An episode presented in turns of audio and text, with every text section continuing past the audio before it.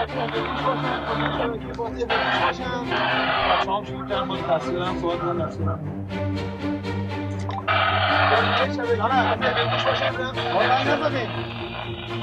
الله الرحمن الرحیم لا حول ولا قوة الا بالله العلی العظیم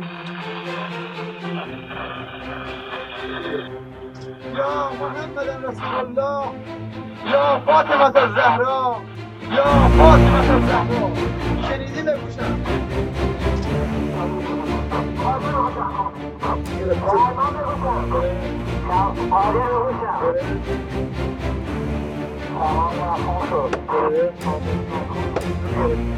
Bende de kuş var.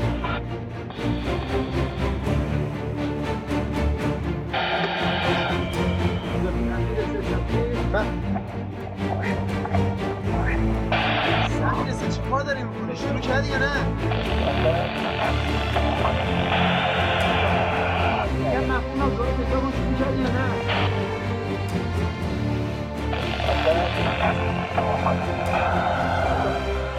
یه مفهوم کتابو شروع کردی نه؟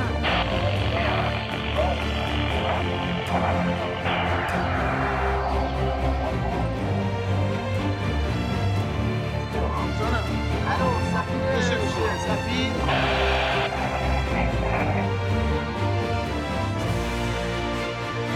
سلام دوستان. من میلاد هیدری هستم و شما به اپیزود هشتم رادیو جنگ گوش این اپیزود به سیر جنگ در سال ششم اختصاص داره.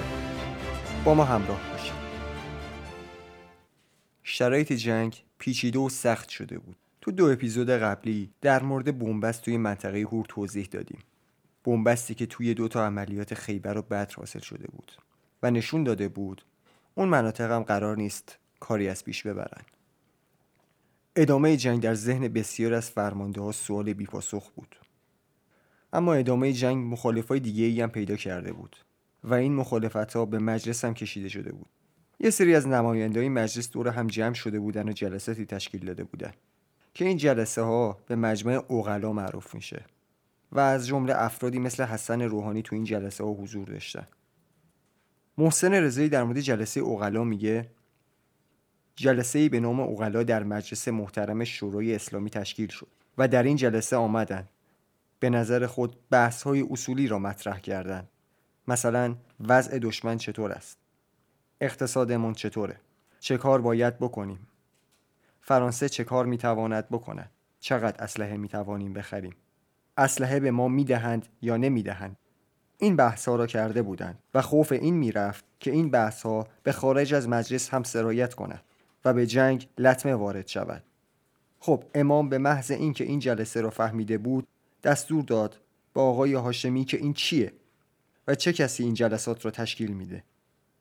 به هر کسی که این جلسات را تشکیل می‌دهد بگویید. این جلسات را منحل کند و این حرفها را نزند و بگوید این جلسه تعطیل بشود. آقای دوزدوزانی چند وقت پیش خود تعریف می‌کرد که ما دیدیم آقای خامنه ای ما را خواست و گفت امام به من گفته آقای دوزدوزانی را بخواهید و به او بگویید چرا فرمانده سپاه را تضعیف می‌کنید. بعد به ما می‌گفت بابا ما که فرمانده سپاه را تضعیف نکردیم. یعنی امام علا رغم این که در جزئیات وارد نمی‌شد برای هدایت و کنترل بعضی از مسائل حیاتی و ارزشمند مثل مدیریت خود جنگ مخصوصا در بعد اهداف استراتژیک وقتی بحث صلح می‌شد امام بلافاصله عکس عمل نشان می‌داد. حالا از طرف هر کی که می‌خواست باشد. یا در رابطه تضعیف سپاه و تقویت سپاه ایشان خیلی حساس بود. و اگر احساس می‌کرد کسی دارد سپاه را تضعیف می‌کند بلافاصله وارد عمل می‌شد. و اصلا امان نمی‌داد. مثلا یک بار بحث شد که سپاه بایستی پنج لشکر بیشتر نداشته باشد. بلافاصله امام دستور داد این بحث ها را قطع کنید و اصلا صحبت نکنید که سپاه پنج لشکر داشته باشد یا چند لشکر داشته باشد. کاری نداشته باشید. از طرفی وضعیت بین ارتش و سپاه هم یه شکاف خیلی بزرگ بینش ایجاد شده بود. و این شکاف بزرگ راهبرد جنگ رو به نقطه‌ای رسوند که این دوتا جدا از هم تحریزی و اجرای عملیات کنند به این علت قرار شد که سپاه تر عملیات مستقل خودش را آماده کنه. پیشنهاد فرماندهی سپاه هم انجام یه عملیات توی منطقه فاو بود. هرچند برخی از فرماندهی سپاه با انجام عملیات تو منطقه‌ای که پشتیبانی از اون مشکل بود مخالف بودند. بزرگترین چالش انجام عملیات توی فاف عبور از اروند بود. اروند خودش یه رودخونه بود که عرض زیادی داشت و سرعت عبور آب و جزر و اون تو نوع خودش خاص بود. این مسئله خودش یه مشکل بزرگ برای عبور دادن نیروها بود. و این تازه مشکل اول بود و تازه بعد از عبور از رودخونه تازه نبرد شروع می‌شد. مشکل بزرگ دیگه سپاه واسه عملیات توی فاف تثبیت زمین و نگه داشتن مواضع در برابر پاتکای سنگین عراق بود. این مسئله باعث میشه افرادی از جمله غلامعلی رشید با انجام این عملیات مخالف باشن و اعتقاد داشته باشند با امکانات کم انجام این عملیات ممکن نیست. از طرف محسن رضایی تو دفاع از این طرح اعتقاد داشت که تو منطقه عراق تنها از یه طرف می‌تونه تک کنه و میشه با استفاده از آتش توپخانه طرفات سنگینی رو از عراق گرفت. اما این استدلال و فرماندهای مخالف از جمله رشید رحیم صفوی و عزیز جعفری رو قانع نمی‌کرد. از طرف دیگه هاشمی اعتقاد داشت من یک سیاست جنگی دارم که البته آقای خامنه ای هم با من موافق است اما با امام هنوز به طور جدی این مسئله را مطرح نکردیم. بعدش این را به بحث خواهیم گذاشت که اگر چنانچه ما رابطه عراق را به کلی با دریا قطع و خودمان را همسایه کویت کنیم می توانیم جای عراق را بگیریم. یعنی این شعاری که الان عراقی ها می دهند و می‌گویند صلح صلح ما می توانیم برویم و به جای او بگوییم حالا آتش بس برای مذاکره که او دیگر مطمئن نیست. آتش بسی که دریا را نداشته باشد. در همین شرایط اگر بمانیم و هر وقت خواستیم حمله کنیم قابل تحمل است. ولی برای عراق قابل تحمل نیست. توی جلسه توجیه فرمانده ها یه بحث خیلی شدیدی در می‌گیره و مخالفت های رشید و محسن رضایی با یکدیگه باعث میشه یه بحث خیلی جالبی به وجود بیاد. تو این جلسه مطرح میشه. غلام علی رشید. با این مقدورات این عملیات هرگز موفق نخواهد بود. علی شمخانی. پس تو می‌گویی برویم صلح بکنیم؟ غلام علی رشید من می‌گویم 150 گردان می‌خواهم. به من بدهید میجنگم. شما می‌گویید نمی‌دهم. لذا صلح می‌شود. در جنوب هدفهای ارزشمندی داریم که همه 150 گردان به بالا می‌خواهد. محسن رضایی. من اصلا فکر پدافند نیستم. مشکل من پاکسازی منطقه است. ولی شما همه ذهنتان رفته روی پدافند. این موجب می شود که وقت را از دست بدهیم. عزیز جعفری. تنها به امر امام و آن هم به شرط بیان مسائل از زبان خود برادران حاضرم عملیات را اجرا کنم. محسن رضایی. با توجه به تجربیاتی که در شش ماه گذشته داریم انجام ندادن عملیات بزرگ تخریبش بیشتر از انجام عملیات های بزرگ و شکست خورده است. تاثیر سیاسی انجام ندادن عملیات های بزرگ بسیار بدتر و از انجام عملیات های بزرگ شکست خورده است. که البته این مسئله رو خود رحیم صفوی و غلامعلی رشید قبول نداشتن. محسن رضایی یه بار دیگه میگه مگر می شود قبول نکنید؟ واقعیت است. حال من به شما یادآوری می کنم از شش ماه گذشته انجام ندادن عملیات بزرگ به شدت به ضرر سپاه و جنگ تمام شد. این نظر مسئولان و سیاستگزاران کشور است. اجرا نکردن عملیات بزرگ از سوی سپاه در ذهن برخی از مسئولان به منظور بازی با جنگ به منظور ضعف روحی است. چرا اینطور فکر می کند؟ غلام علی رشید توان ما را نمی‌دانند ما را نمی‌شناسند. محسن رضایی این چیزی که حالا ما مطرح می کنیم برای اجرای پیشنهاد و نظرات شما مشکلاتی داریم. اولین مشکلی که داریم این است که مسئولان چیزی از جنگ در ذهنشان است و انجام عملیات های محدود نیست.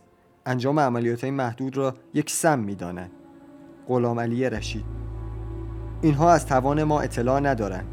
آیا درست است که از نظر شرعی تسلیم کسانی بشویم که نمی‌دانند چقدر ما توان داریم؟ محسن رضایی.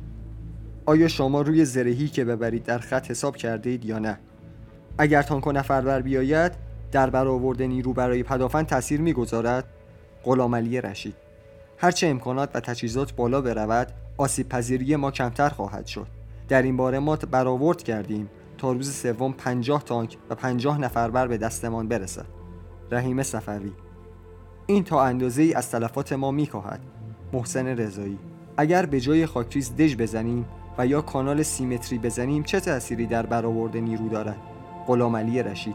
اگر دژ باشد همین نیرو را می‌خواهد. ولی اگر خاکریز تعجیلی باشد روز سوم برمیگردیم. محسن رضایی. فرض کنیم در این منطقه یک ماه جنگ داشته باشد و ما هم همه شرایط را دارا باشیم. در این صورت تلفات عراق در یک ماه چقدر است؟ دشمن دو چیز را برای خودش می‌خواهد حفظ کند.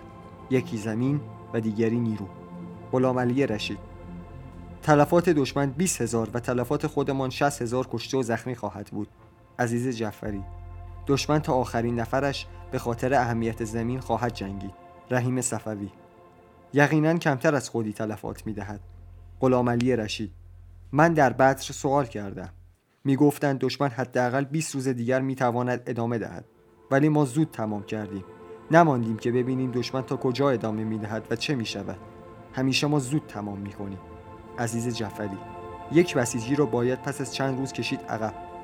روزها و ایام طولانی نمی‌تواند بجنگد. محسن رضایی می‌توان این فضل را جدی گرفت که اینجا تعیین کننده شکست ما یا صدام است. صدام خواهد گفت یا فاو یا هیچ. غلام علی رشید.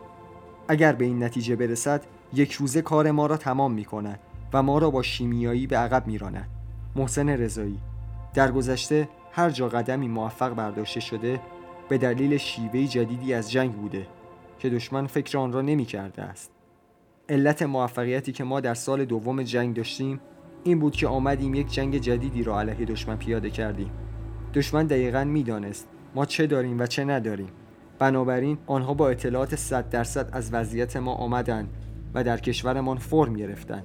سال اول جنگ ایران می‌خواست با شیوهی دشمن حمله کند. لذا شکست خورد.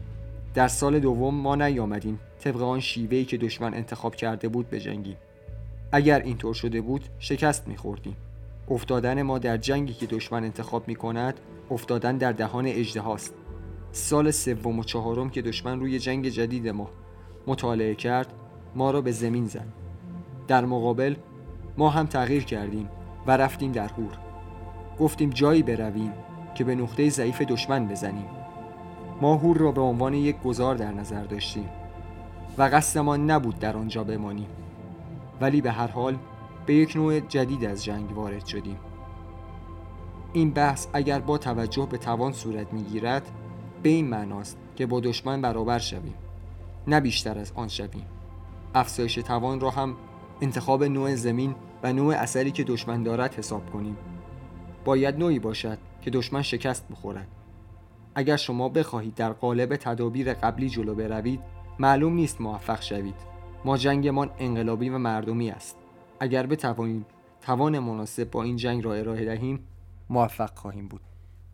در نهایت محسن رضایی به فرمانده ها میگه که توی اجرای عملیات مصممه. حتی اگه دستنها باشه. و طرح عملیات توی منطقه فاو به عنوان یه عملیات گسترده انتخاب میشه. قبل از انجام این عملیات محسن رضایی حکمی از امام می‌گیره که توی آینده سپاه تاثیرات خیلی زیادی داره.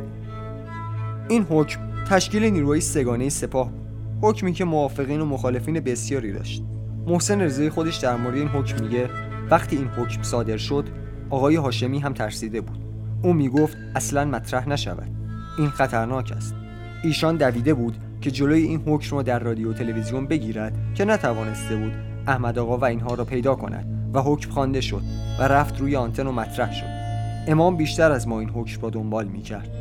ما هم ضعیفتر دنبال این حکم بودیم و او هر لحظه پیگیری می‌کرد که چه شد چه کار کردی کجا رفت نخستین مشکل این بود که اکثر مسئولان کشور مقابل این حکم غافلگیر شدند. خوشبین ترین افراد مثل آقای هاشمی وقتی این حکم پخش و صادر شد اصلا ترمز کردند.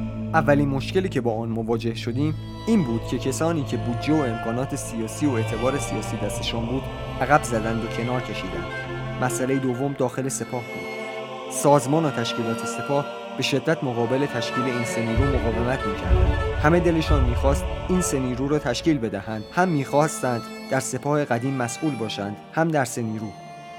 تا مدت زیادی ما درگیر بودیم که چه کار کنیم و چطور امکانات سپاه را در تشکیل این سه نیرو به کار گیریم واقعا چطور سپاه را مجهز به این سه نیرو کنیم که بشود سه نیرو داشته باشیم؟ مسئولیت ها مشخص و روشن باشد که چه کسی چه کاره است کی مسئول هوایی است. مقاومت بسیاری از طرف برادرها صورت می گرفت مسئله بعدی هم این بود که بعضی نیروها مثل نیروی زمینی از قبل راه افتاده بودند و با حکم حضرت امام فقط رسمی شدند و شکل و نظم بهتری گرفتند و به بچه ها امید داده شد. لشکرهای ما که عمدتا قبل از این حکم فکر می‌کردند فردا منحل می‌شود بعد از این حکم احساس می‌کردند که نمی‌توانند یک برنامه ریزی درست حسابی برای خودشان بکنند. نیروی دریایی یک مقدار عقبتر بود ولی تقریبا بهتر از نیروی هوایی بود. در مورد نیروی هوایی که اصلا در همان قدم های اول ما مانده بودیم. چون اصلا همه کارش متکی به تکنولوژی بود که آن هم در اختیار ما نبود و هنوز هم نیست. شناسایی منطقه عملیات یکی دیگه از مشکلات انجام عملیات توی منطقه فاو بود. عراق رادارهای مراقبت زمینی رازیت رو توی منطقه مستقر کرده بود و تحرکات رو رصد می‌کرد.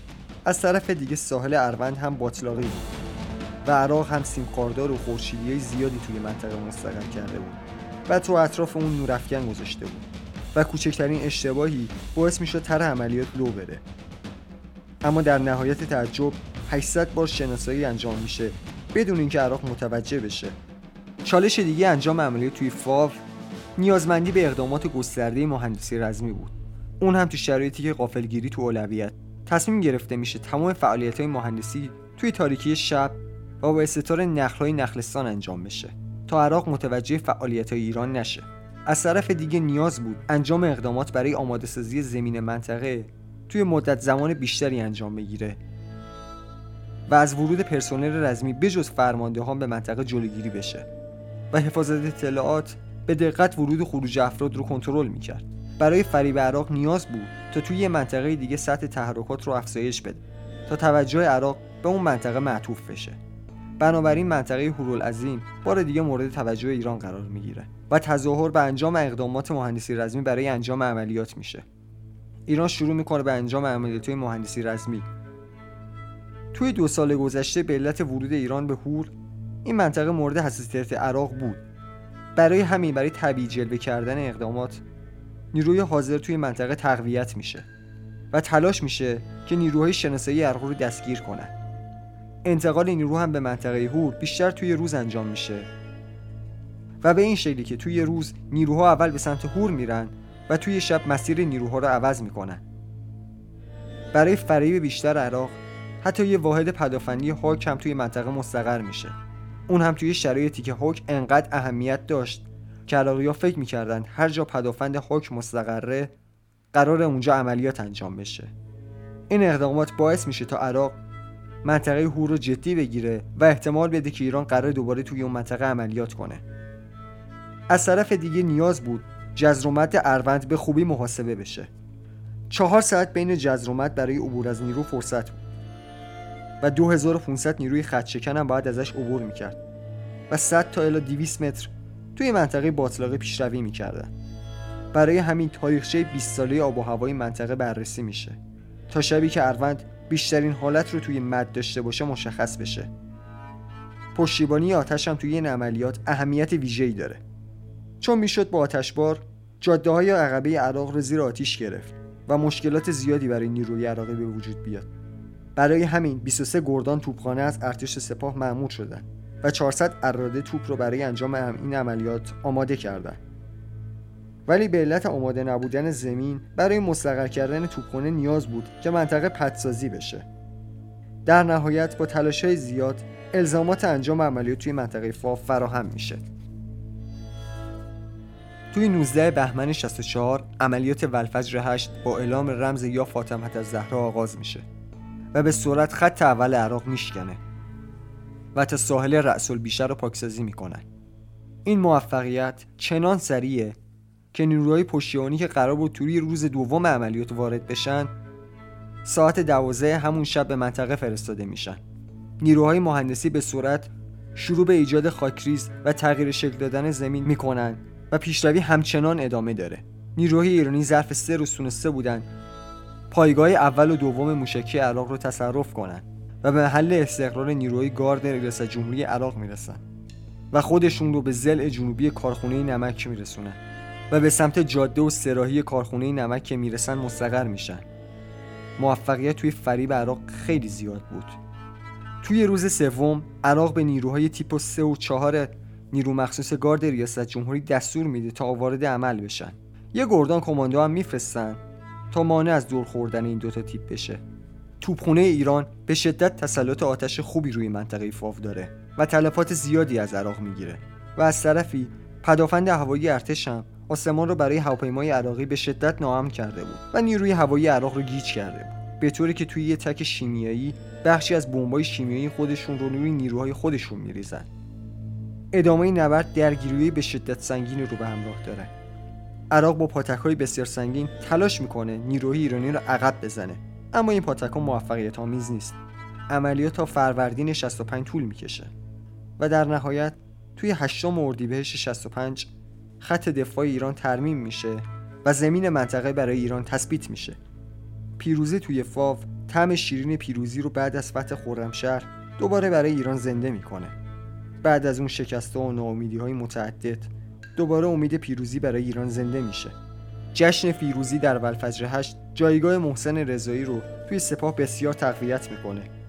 او به موفقیت توی طرحی رسیده بود که خیلی از مخالفین اون فرمانده هایی با سابقه سپاه بودن. از طرف دیگه تقویت جایگاه محسن رضایی باعث میشه تا اون توی جلسه با هاشمی حکم جانشینی فرماندهی جنگ و قرارگاه خاتم الانبیا رو بگیره. تا بتونه از امکانات ارتش هم استفاده بکنه. همین موضوع باعث میشه تا سیاد شیرازی از جایگاه فرماندهی نزاجا استفا بده و از تصمیم گیری مهم توی جنگ کنار گذاشته بشه. سقوط فاو باعث میشه تا عراق توی استراتژی جنگی خودش یه سری تغییرات بده و یه رویکرد آفندی رو در پیش بگیره و به جای اون که منتظر بشه ایران وارد خاک عراق بشه جنگ رو به داخل خاک ایران بکشونه. همین هم باعث میشه تا استراتژی دفاع متحرک جایگاه بسیار ویژه‌ای توی راهبرد نظامی عراق پیدا بکنه. عراق به صورت از لاک دفاعی خودش خارج میشه و توی 15 فروردین به ارتفاعات دروندی خان حمله می‌کنه. 18 فروردین به شرحانی 22 فروردین سومار 4 اردیبهشت سیتان 6 اردیبهشت جزیره جنوبی مجنون 10 اردیبهشت فکه 19 اردیبهشت به پیچ انگیزه. 24 اردیبهشت به حاج عمران. حملات به این مناطق هرچند از نظر استراتژیک اهمیت زیادی نداشت اما عراق رو به شدت قدرتمند نشون میده. وضعیت این جبهه ها باعث میشه تا ایران از حملات عراق به شدت غافلگیر بشه. عراق بعد از مدت ها از لاک دفاعی خودش بیرون اومده بود و قبل از اون فقط حملات به نفتکشه و شهرها رو شدت می‌داد. اما الان توی جبهه ها هم فعال شده بود. علی شمخانی معاون فرماندهی سپاه می‌گفت قبلا هدف عراقی ها پدافند در زمین و آفن در همه جا بود. ما وضعیتمان پدافند در همه جا و آفن در زمین بود. بعد از عملیات بلفجر هشت خط مشک عراق آفن در همه جا و ما پدافند در همه جا و ما این را نمی‌خواستیم. مسئولین کشورم توی ظاهر تلاش می‌کردند وضعیت را مناسب نشون بدن. اما توی جلسات خصوصی خودشون می‌گفتند این بدترین وضعیتیه که از سال 60 با اون مواجه شدن. علی شمخانی توی جلسه فرماندهی سپاه می‌گفت اگر مجموعه تلکس هایی که ما را وادار به عکس عمل در رابطه با تحرکات دشمن کرده بود بررسی کنیم می‌بینیم گزارش شده به سردشت از دست رفته مریوان از دست رفته خرمشهر از دست رفته پاوه را احاطه کردهاند. اگر اینطور باشد با پنج برابر توان فعلی سپاه هم نمی‌توانیم پاسخگوی این درخواست ها باشیم این ناشی از ضعف اطلاعاتی ماست. دشمن یک سیم خاردار برمیدارد. ما دلیل حمله می‌گیریم. پناهنده میفرستد تا ما را به این نتیجه برساند که عراق قرار است به فلانجا حمله کند. ما نباید به این شکل به کار اطلاعاتی ادامه دهیم. از طرف دیگه یک سری گزارش های نگران کننده از آمادگی عراق برای حمله به مهران رسیده بود. فرماندهان نمی‌تونستن تشخیص بدن که این تحرکات عراق فریبه یا واقعا قرار به مهران حمله کنه نمی‌دونستن به فکر فاو باشن یا مهران رحیم صفوی میگه بهتر است لشکر 41 سارالله، پنج نصر و تیپ 21 امام رضا را سریعا به مهران اعزام کنیم. اگر عراقی ها به فاف حمله کنند چه کنیم؟ رحیم صفوی من هم نگران فاف هستم اما فعلا چاره جز اعزام نیرو به مهران نداریم. محسن رضایی هم اعتقاد داره. هدف دشمن زمین گیر کردن توان تهاجمی ماست. تا از عملیات سرنوشت ساز ما جلوگیری کنند. با این حمله ها هم زمان می‌گیرد هم موازنه سیاسی را در مقابل پیروزی های ما برقرار می کند. چیزی که مورد توافق ابرقدرت هاست این است که ایران نباید به عراق پیروز بشود. عراق هم نباید به ایران پیروز بشود. سیاد در نظر داشت که سپاه باید توی طرح دفاع مشترک شرکت کنه. و یه بخشی از دفاع رو به عهده بگیره. عراقی اعتقاد داشتند بیشتر توان نظامی ایران در فاف به کار گرفته شده و گزارشات بر این بود که خط دفاعی گسترده‌ای وجود ندارد و شرایط برای حمله مهیاست. در نهایت عراق توی 27 اردیبهشت 65 به مهران حمله می‌کنه. عراق از آتش سنگین برای پناه پیشروی خودش بهره می‌گیره و از دو محور شمالی و جنوبی به سمت مهران پیشروی می‌کنه. لشکر 84 خرم آباد و تیپ 4 لشکر 21 حمزه از نزاجا با 6 گردان پیاده و دو گردان زرهی تلاش می‌کنن تا مانع پیشروی عراق بشن. اما این تلاششون به جایی نمی‌رسه و شکست می‌خورن و عقب نشینی می‌کنن. به تیپ 114 امیرالمومنین هم دستور میدن تا وارد جنگ بشه. اما تلاشای اونا هم به نتیجه نمی‌رسه. و تلاشای سرهنگ ایاری فرمانده قرارگاه مقدم نزاجو توی جنوب هم به بنبست می‌رسه. با اینکه امیدها برای حفظ مهران از دست رفته بود. اما مدافعا تمام تلاش خودشون به کار گرفته بودن. اگر می‌شد مانع تصرف کامل ارتفاعات بشن شانس برای پس گرفتن مهران بیشتر بود. توان نیروهای فرمانده که اغلب 17 تا 23 سال سن دارند به خاطر گرمای شدید کم شده است. برخی از زور خستگی در پشت خاکریزها به خواب رفتند. فرمانده مداوم آب و غذا و مهمات درخواست می‌کنند نیروهایش را به صبر و استقامت توصیه می‌کنند تیپ 114 تا 28 اردیبهشت به تنهایی مقابل عراق میسته زمانی که نیروهای لشکر 5 نصر و 41 سارله و تیپ 21 امام رضا می‌رسن وضعیت دفاعی منطقه به حدی بهتر میشه و می‌تونن پیشروی عراق رو متوقف کنن. عراق هم به مهران و بخش از ارتفاعات قانع میشه. پیروزی توی مهران برای عراق بزرگ بود و صدام اعلام می‌کنه مهران مهریه فاوه. و تا زمانی که ایران توی فاوه ما هم محکم و استوار توی مهران میمونیم.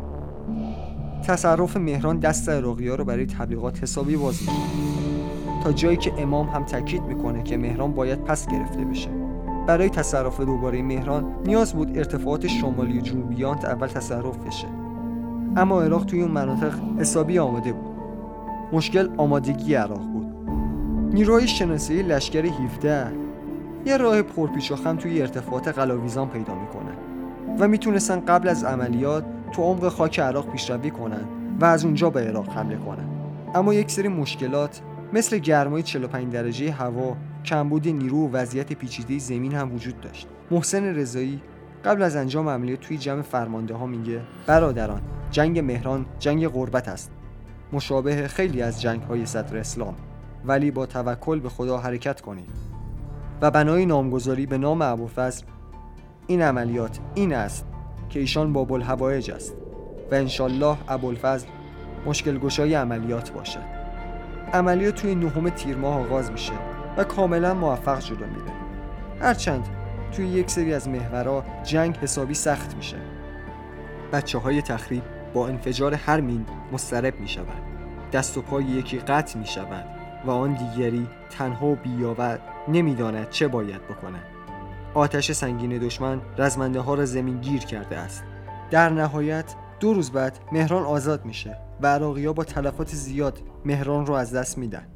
اما تصرف مهران باعث نمیشه که جنگ توی اون منطقه تموم بشه و نیاز ارتفاعات قلاویزان هم پاکسازی بشه تا امنیت مهران تضمین بشه. نیاز بود ارتفاعات 223 تصرف بشه. اما ریسک زیادی داشت. اگر در تصرف این ارتفاعات شکست میخوردن ممکن بود مهران هم از دست بره. اما در نهایت تصرف ارتفاعات با تمام مشکلات اون موفق میشه.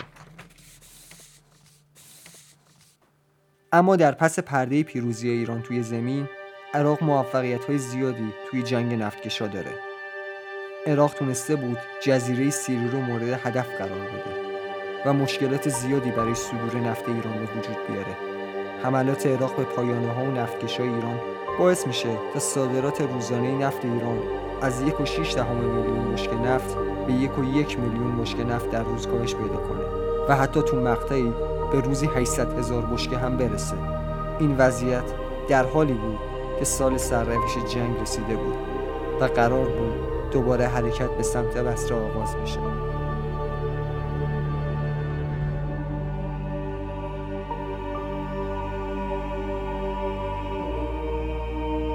پادکست رادیو جنگ هر شنبه منتشر میشه. می‌تونید ما رو تو تلگرام با ID رادیو underline جنگ و تو اینستاگرام با ID رادیو dot جنگ دنبال کنید.